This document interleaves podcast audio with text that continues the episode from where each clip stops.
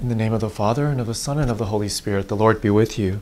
A reading from the Holy Gospel according to Matthew. Glory to you, O Lord. As Jesus passed by, he saw a man named Matthew sitting at the customs post. He said to him, Follow me. And he got up and followed him. While he was at table in his house, many tax collectors and sinners came and sat with Jesus and his disciples.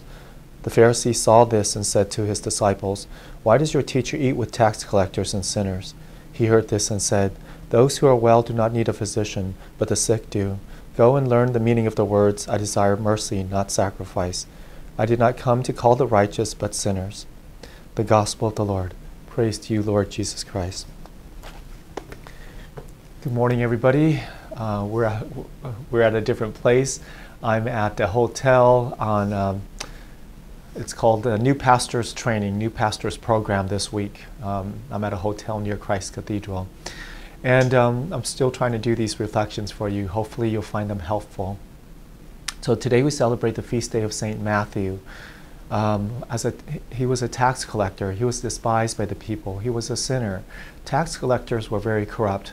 They would demand and extort money from people more than, than just the taxes so that they can pocket the money. So people really hated and despised the tax collectors.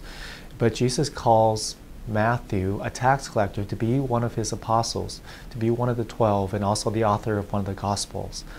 And so we see, we, we see that Jesus said he came to call sinners, um, not the righteous.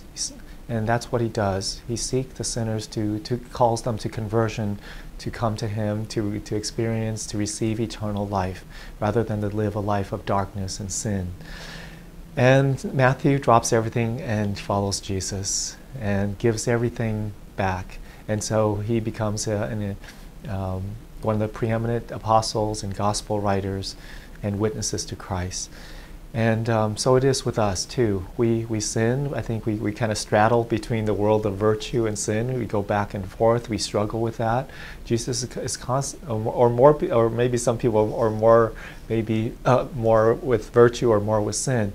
But um, this, Jesus calls us to leave the sin behind, to calls us to a conversion, to a new way of life.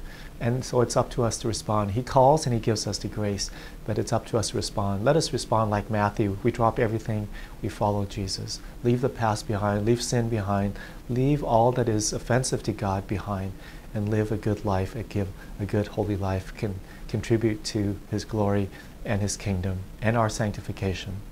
We thank you, Jesus, for calling Matthew and also calling us to away from sin, away from darkness, and into your wonderful light, a light of uh, life and, and, and peace and, and, and joy. We ask you to help us to do that, to, to, uh, to ongoing conversion to holiness and to sanctity. May Almighty God bless you, the Father, the Son, and the Holy Spirit.